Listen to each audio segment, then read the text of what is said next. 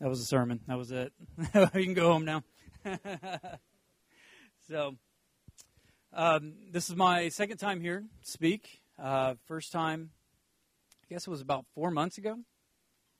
Uh, it was a while back. Um, so, Quinn and I had been talking, and uh, he was telling me about these meetings. I think they had just started.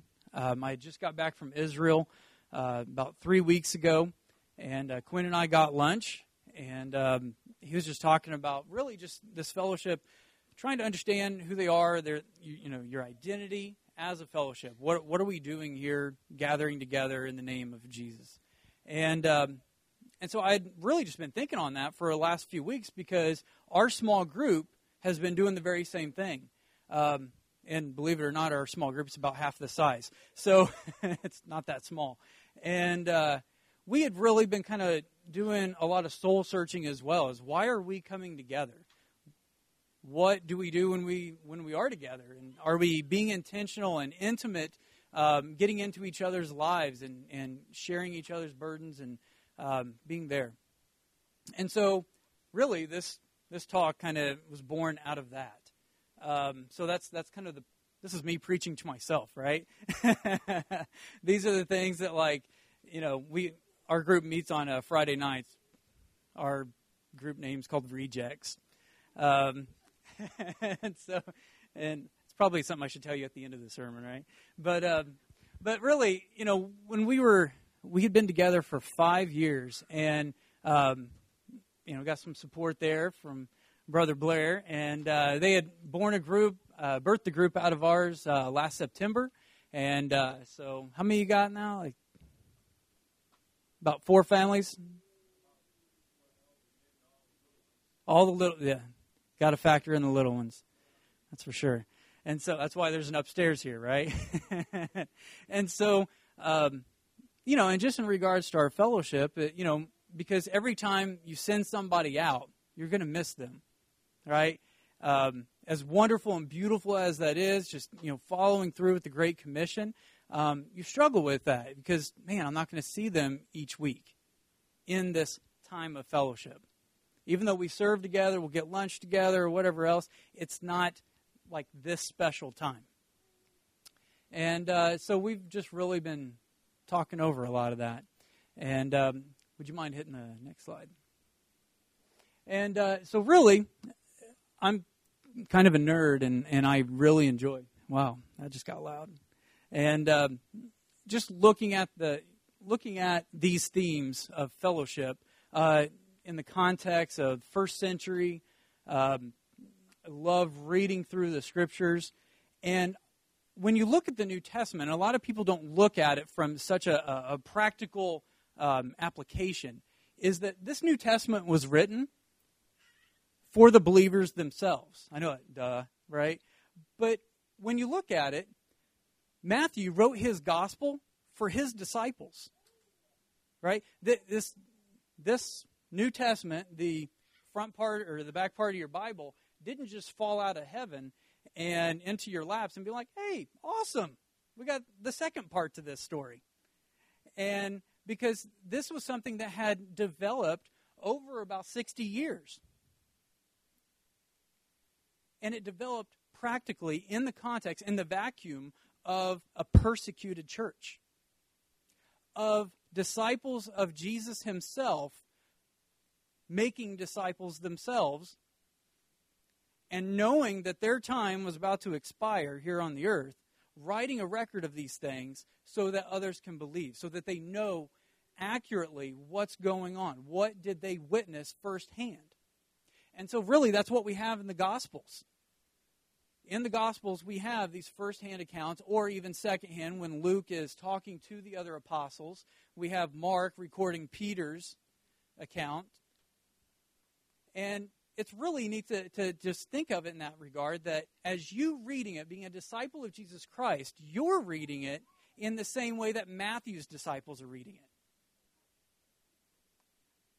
It's extremely, I mean, it's fresh. I mean, those the, the ink is not dry, right?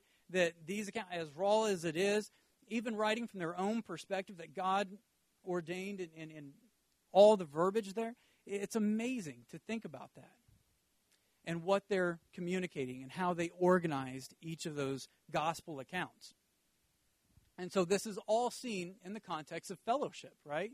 Because when you got disciples, they're not all out there by themselves. They're still coming together and meeting. Why?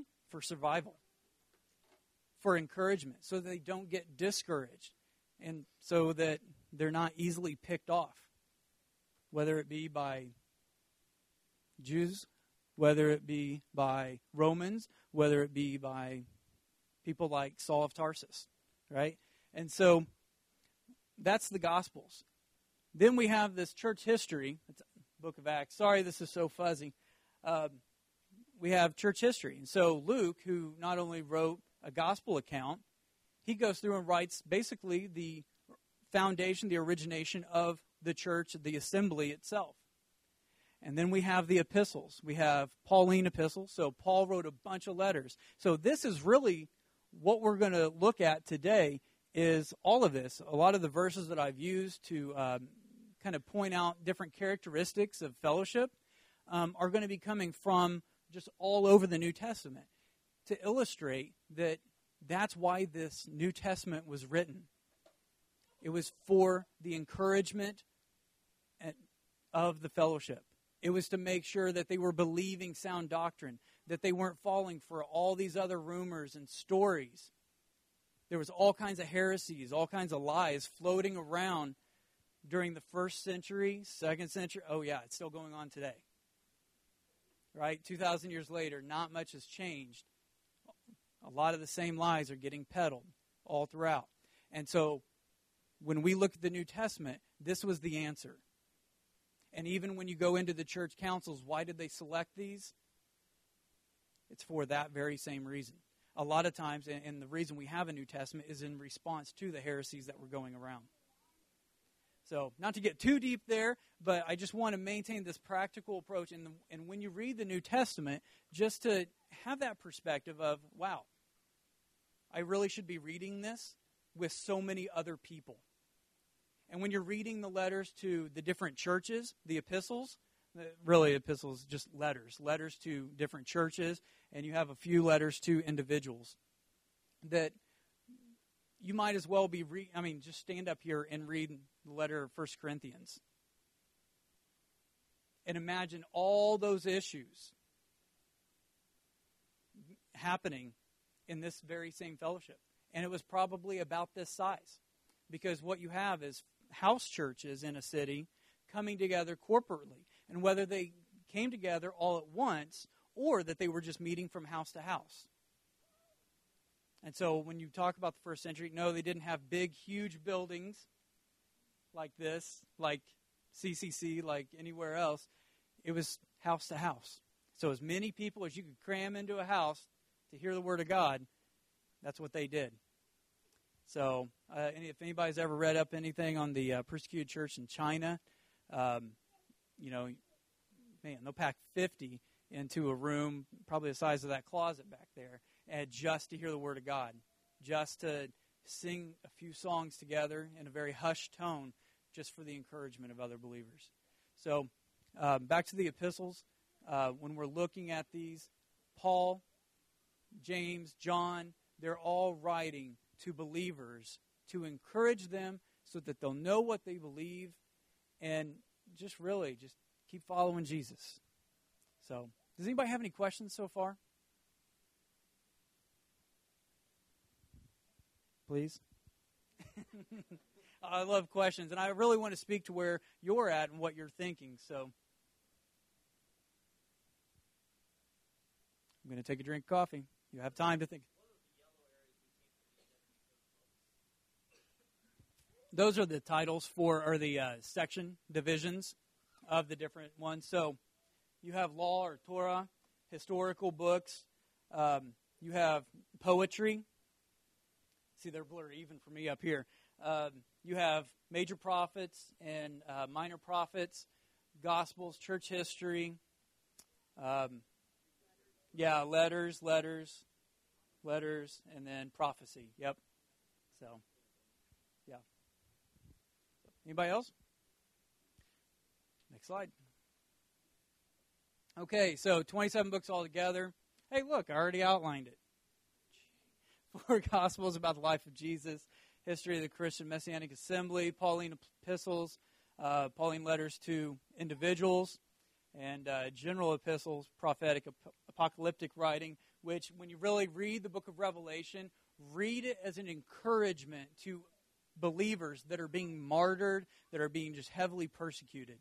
Um, it, it's, I mean, just coming from Israel, you know, I think about, I mean, there's not a family there that hasn't that hadn't been affected by the Holocaust. Well, go back to the first century, and any believer that you run into, they could probably tell you about someone in their close proximity and close relationship that has died or suffered for just claiming the name of Jesus. Any and every believer. I mean, it, it, and that that's just to really sit and think about that. I mean, provide some context for fellowship here, which a lot of times, you know, we're not heavily, we're not persecuted here. I know, I mean, whatever political spectrum, you know, whatever, you know, however you feel about what's going on in the United States today, we're not persecuted. And we should be very grateful for that, and we should take advantage of that and minister all the more freely in the name of Jesus Christ and support those of our brothers and sisters that are being persecuted. It's a shame that, and once you, you see this and you look at those trends, that when persecution happens, and it always happens as a surprise for some reason, and when it happens, then everybody gets like, oh, we better do something about this. And so then they start telling, sharing people, sharing the gospel. Um, we got to do that now. We have to be motivated and be and be missional and be intentional. So, go to next slide. Uh, about fellowship, our love to God is measured by our everyday fellowship with others and the love it displays. Andrew Murray. So, one of the main themes that you're going to see in this, one of the main characteristics is love. Um, because if we don't have that, then what are we sharing? And why are we sharing? What's our motivation? Uh, fellowship means, among other things, that we are ready to receive of Christ from others. Other believers minister Christ to me, and I am ready to receive. That mutual encouragement, speaking truth into other people's lives. Anybody that's ever, I mean, got to have a battle buddy. You got to have somebody to encourage you, to keep you on point, to you know, because there's always going to be a point. I, I, think a lot of times that's why God has marriage. it keeps us sharp, it keeps us focused, keeps us honest. And so I say that with my wife in the room, by the way. Love you, dear. so, you know, this is where we get to see Christ firsthand. And we get to show Christ firsthand. It's in the fellowship of believers. And actually, speaking about um, spouses, I think a lot of times our society has missed the first avenue of ministry, and that's our spouses. That's the first, most immediate circle of fellowship is with our spouses. And that's something that just as intentional as we are about coming here, just as intentional as we are of having our own daily quiet time, or for those of you that are teachers, teaching others, we have to do that with our own spouses, with our families. So just throwing that out there. Uh, fellowship is being together with other believers in the midst of ministry. So, so characteristics of fellowship. I haven't even started my talk yet. So, so love, devotion to Scripture and the apostles' teaching, regular meeting, dealing with sin, active ministry. And that goes for everyone. Don't be scared about number four. But going on. So, love. As I said before, love is the motivation for all that we do, right? I mean, what are the two greatest commandments? I mean, what does Jesus, our Lord and Savior, respond to? And out of over 613 commandments, he narrows it down to two. And only one of them is in the top 10 list, right? The other one's found in Leviticus, in the middle of Leviticus at that. And so, love the Lord your God. You shall love the Lord your God with all your heart, with all your soul, with all your strength, and with all your mind. And your neighbor as yourself. On these two commands hangs all of the law and the prophets. The prophets. Read the prophets lately? it's a downer. that's, that's not something you just read to start your day and just go through the day. Yes, ready to tackle life. But yet, love is the motivation for everything that the prophets did. And actually, we'll talk about that for number four. Love has to be the motivating factor. A new commandment I give to you that you love one another, even as I have loved you, that you also love one another. By this, all men will know that you are my disciples if you have love for one another. So, by this, all men will know that you are my disciples. By loving one another. And how you dress, and your political affiliation, and your fill in the blank. Right? No, that's not it. It's by loving one another. Love co- covers over a multitude of sins. This is the core message of Christ. This is what leads him to be a sacrifice for each and every one of us. This, this is the gospel. I'm not trying to hide anything here. This is, this is straight up the gospel. And this is why we do what we do. And this is why we live, or are supposed to live, our lives with joy. And not just being happy all day long, you know. No, serious joy that like hard things, bad things are going to happen, but deep down, that light is not extinguished. That we still have that joy. Next slide. There we go. We know love by this, that he laid down his life for us, and we ought to lay down our lives for the brethren.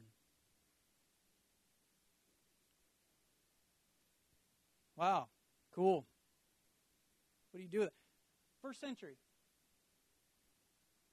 you know, when people are dying, when they might arrest you and interrogate you and threaten your life to know where the rest of the believers are. That's love.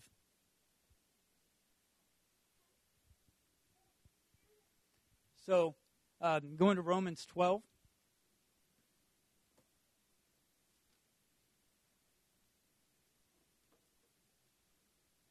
And would somebody like to uh, look up 1 Corinthians 13? That's right, the part that's always read at weddings. You got it? Okay, let me read Romans 12 real quick 9 through 21.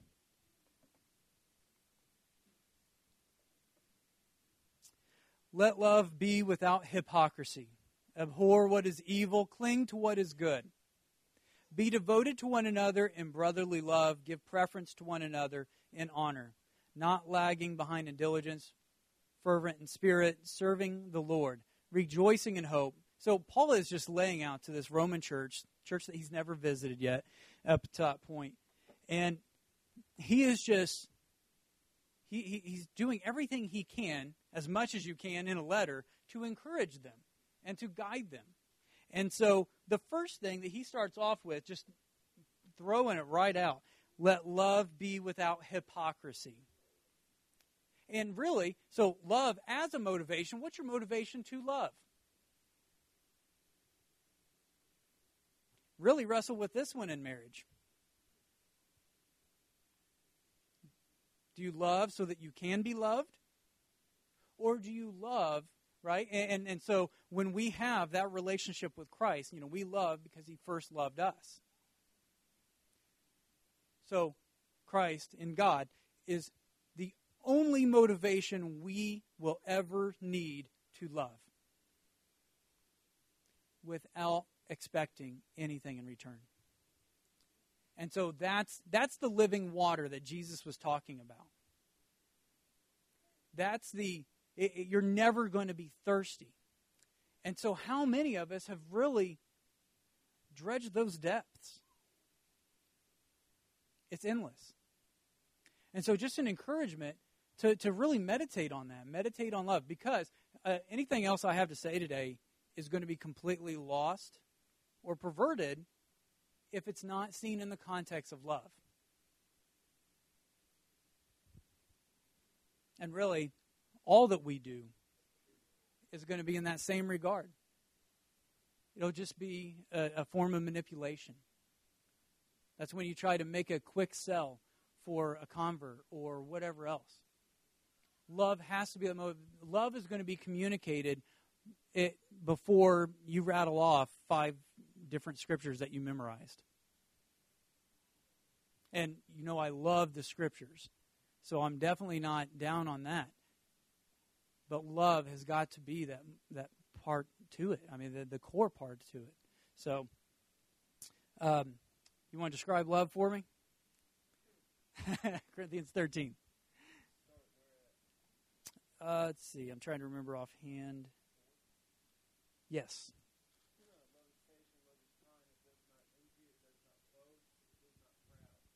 Everybody hear him okay? Oh. It does not dishonor other others. It is not self-seeking. It is not easily angered. It keeps no record of wrongs. Love does not delight in evil, but rejoices with the truth. It always protects, always trusts, always hopes, and always perseveres. Love never fails. Thank you. So, Paul, and think of this as a letter to a fellowship, much like ours, and he's like, okay, there's some people having having some trouble loving one another. Let me just spell this out for you. Right? And he does a beautiful job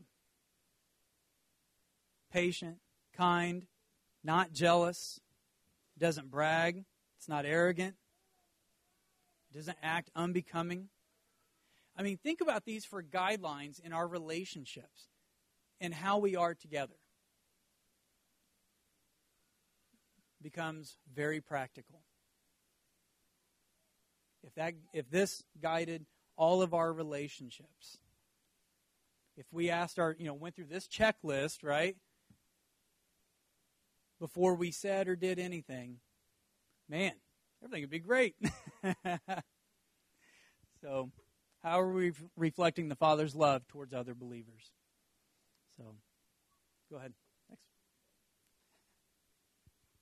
Okay, now devotion to the apostles, uh, to Scripture and the apostles' teaching. Um, really, apostles' teaching, just a cool way of referring to the New Testament. Um, it's Scripture.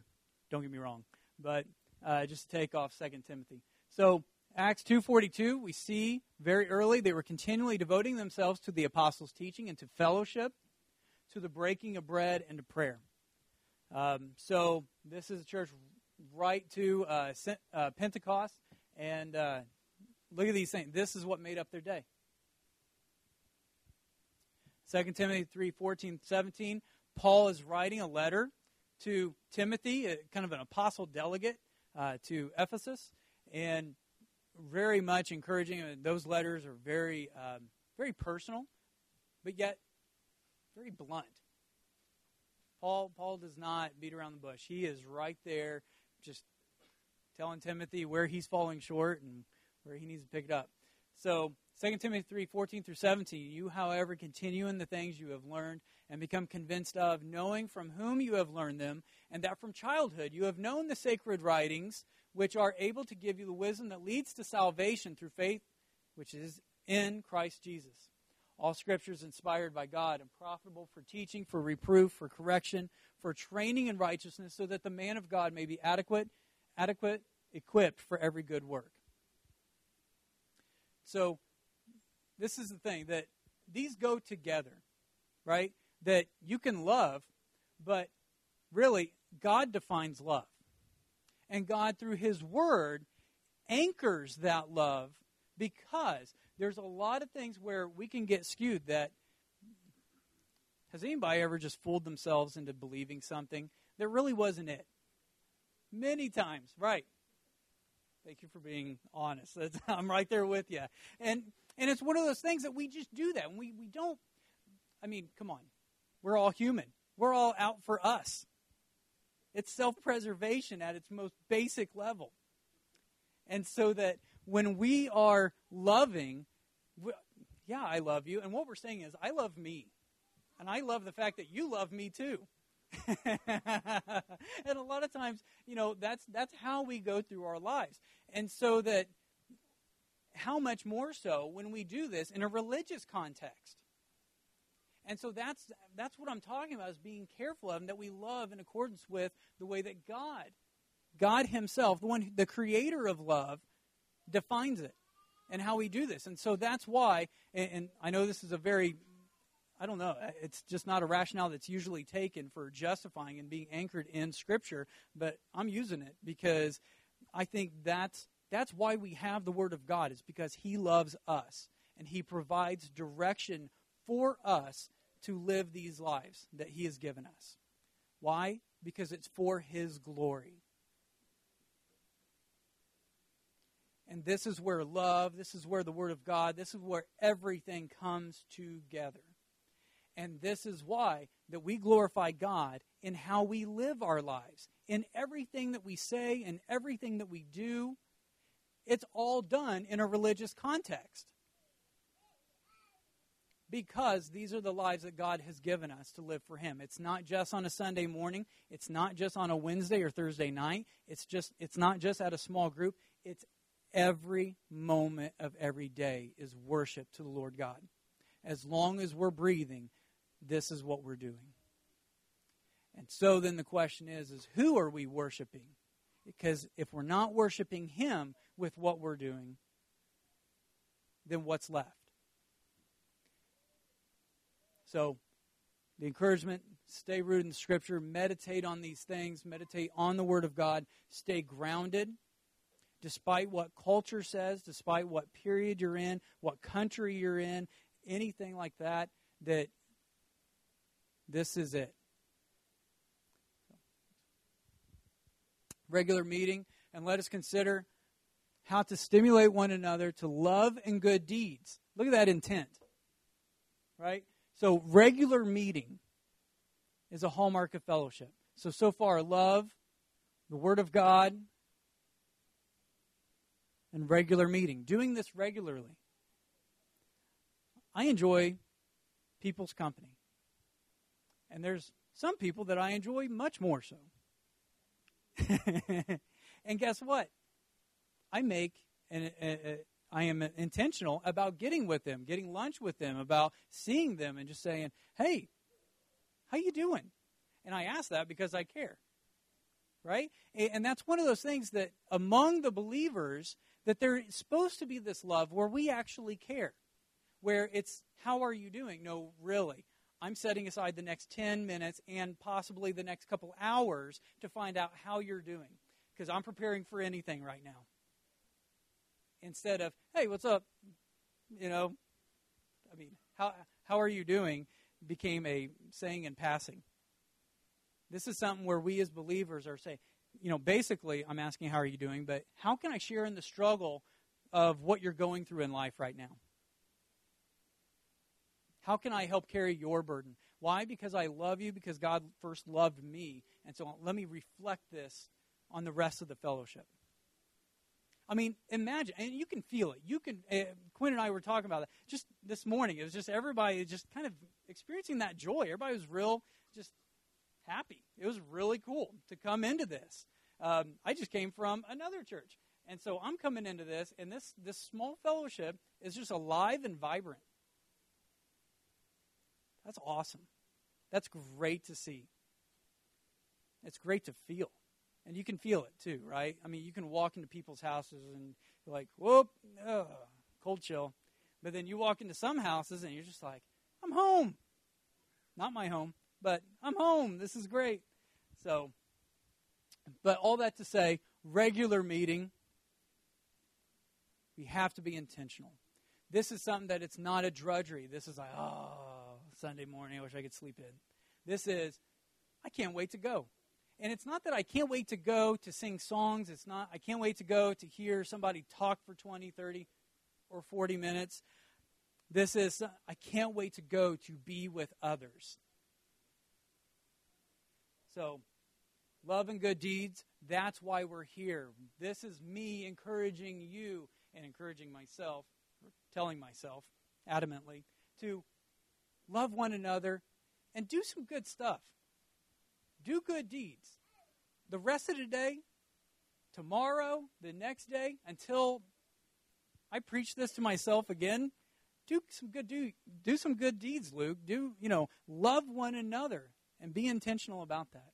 So not forsaking our own assembling together, as is the habit of some, so that was already a problem, but encouraging one another, and all the more as you see the day drawing near. So he's speaking about the day of the Lord, the day of the Lord's return.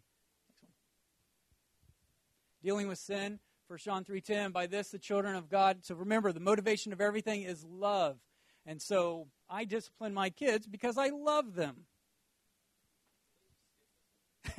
yeah. serious? No, so this is a part of it, though, and this is a lot of times people who totally get get wrong. They they just straight up get it wrong because there's no love. Love is not the motivating factor, right? Or they just love themselves more and they're putting themselves up right? Let me beat you down because that props myself up. But really, and let's just think about this outside of that religious context of what we know today and think of it in, in a family. Think of it in the context of love. You're hurting yourself. I don't want to see you do that. And I'm calling you on it. You are destroying yourself. You are destroying your family. I'm calling you out on it. So let's just replace hurting yourself and replace that with sin. Because that's what sin is sin is death. Sometimes it happens fast, sometimes it happens really, really, really slow. Point is, it's death. And that is not love when you see someone else in, a, in sin, which is always destructive, and you let them go with it. That is not love. That's actually the opposite of it. And that's it's just sick. We should love one another and we should already have that relationship with them, right? And so there's that's the core of it, love, right? You already have that relationship where you can come alongside them and just say, "What are you doing?" You don't have to start off with a Bible verse. That one alone you should get points for. Don't start with a Bible verse. Just come to them Speak out of the relationship that you already have with them and call them out in love. Any questions to that? so, by this, children of God and children of the devil are obvious. Anyone who does not practice righteousness is not of God, nor the one who does not love his brother. James 5:16 Therefore confess your sins to one another and pray for one another so that you may be healed. The effective prayer of a righteous man can accomplish much. So look at this in, in, in this context that there's so much love that you're willing to share your dirt with somebody else. There's trust in that. There's trust in that relationship. There's love there. That you're not just beating someone down, but you're sharing, saying, asking for that help. This is asking for help confessing your sins one to another, you're asking for help. And a lot of times that's what we need to do. Almost every time, I'd say. Uh, Matthew 18, that's what churches love to model for um, church discipline. A lot of times they do that without love, though. They would love to parade somebody out front and rebuke them and say, Get out which, ironically enough, we actually don't see that very much anymore, but it does happen. But it's not done in the context of love, it's not done with a relationship. That person was pushed out a long time before.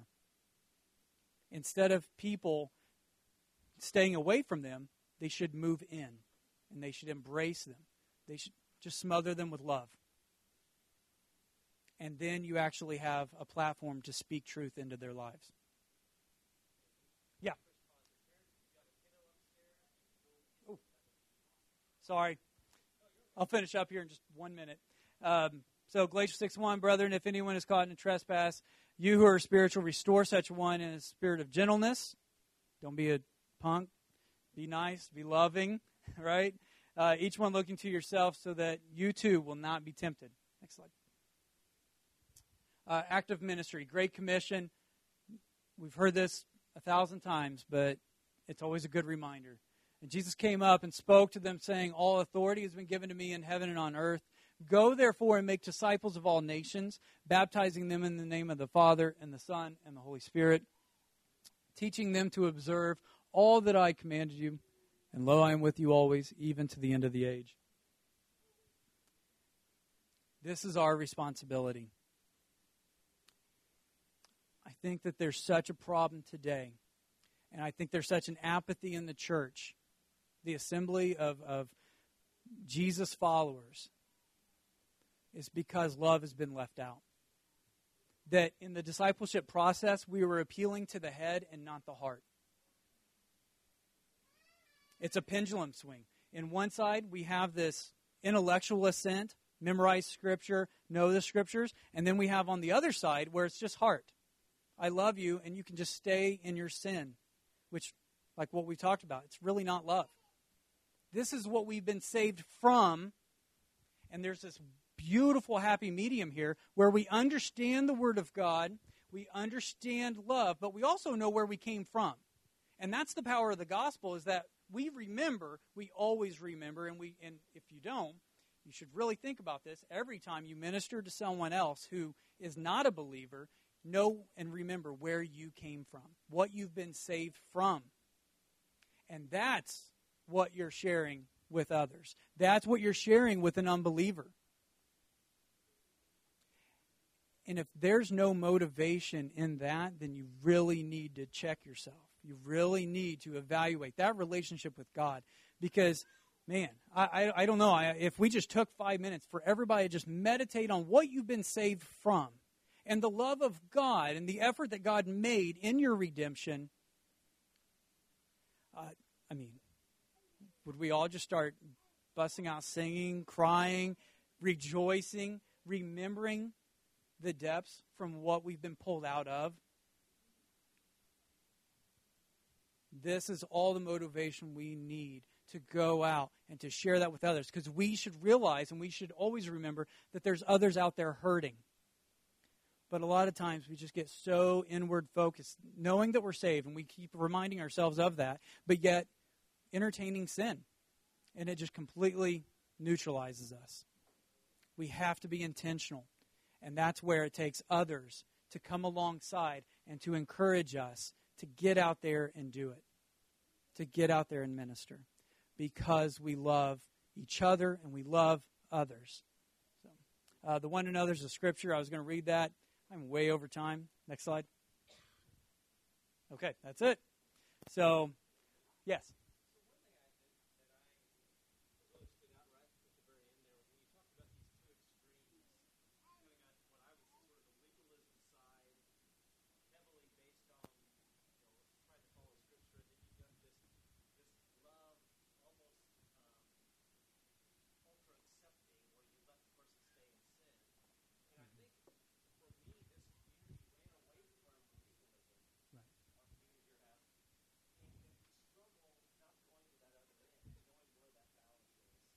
Right. Yeah, yeah. And, and, I mean, and those are good conversations to have because that's what keeps you grounded, but also missional. And, and I think the idea is once you're staying grounded in Scripture, you can't help. I mean, you're not going to be missional long without love. Right? But then there's this point where you understand the Scriptures and what are people being saved from? And I think the Scriptures is really that difference.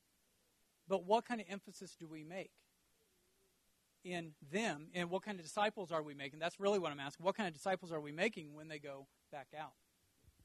So, anybody else? Yeah.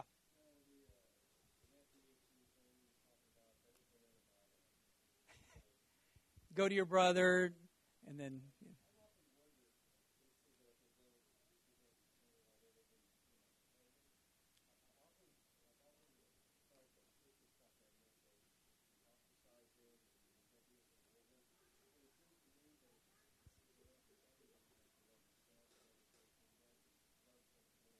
Right. Right. That's exactly right. And I mean, it's not one of those things where, you know, you're you're just like any unbeliever, you got to minister to them. You got to love them. You got to witness to them, share the gospel with them. And, you know, and even when they're just like, oh, yeah, I already know all this. Yeah, blah, blah, blah, blah. No, no, no. I don't think you do. yeah, no, that's exactly right. And I think that's a much better interpretation of that, especially in the context of the surrounding passages.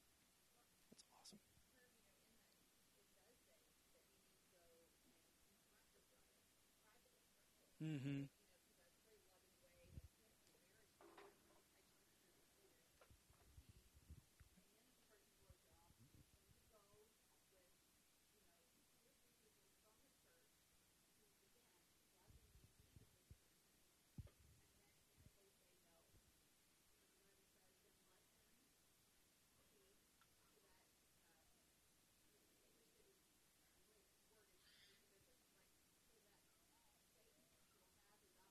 Mm, right. Turned him over.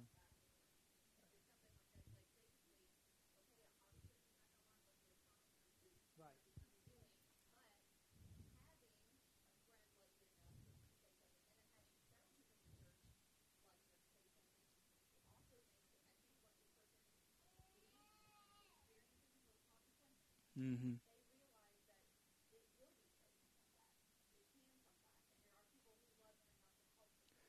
Right, right, and, and I mean, and I, I, think that even goes to what kind of environment are we fostering here that is that it people feel safe to confess their sins. They feel safe to, you know, really encourage one another. And I don't know if you've ever try, had to correct somebody in their sin. That's a hard thing to do, especially if you love them. You got to love them a lot to actually be able to confront somebody. So, and it doesn't always work. That's right. It doesn't always end in roses. So, yeah, I apologize for taking up so much of your Sunday. Uh, so, yeah. uh, do you want to end with prayer or? There you go. Well, let's go ahead and pray. Because I definitely want to pray for each and every one of you here in this whole fellowship. So, Lord God, I thank you for this opportunity. I thank you for um, just the love that you have for us and the love that we can show to each other. Um, just how awesome you are in facilitating this and leading so many different people, so many different lives um, into just one place to be together, to love one another, to be an example to a unbelieving world that doesn't get it. Father, I pray that you just put a spirit in each and every person here of, of love and of love for those that are hurting Father, I pray if anyone here is hurting, that they have the relationship already with someone here to share and to, to express that burden, and for the person to be receptive and to share and to carry that burden. Father, I pray for your spirit of truth that it would, it would find a foundation in this fellowship. Lord, that we wouldn't be caught up with culture, that we wouldn't be just swayed by you know recent teaching or whatever else that we would be firmly grounded in the word of god and in your love and in and through your love that we would bear fruit for your kingdom that we would live just radical lives of obedience and faithfulness to you and faithfulness to each other. Love you father and pray all these things in the name of jesus. Amen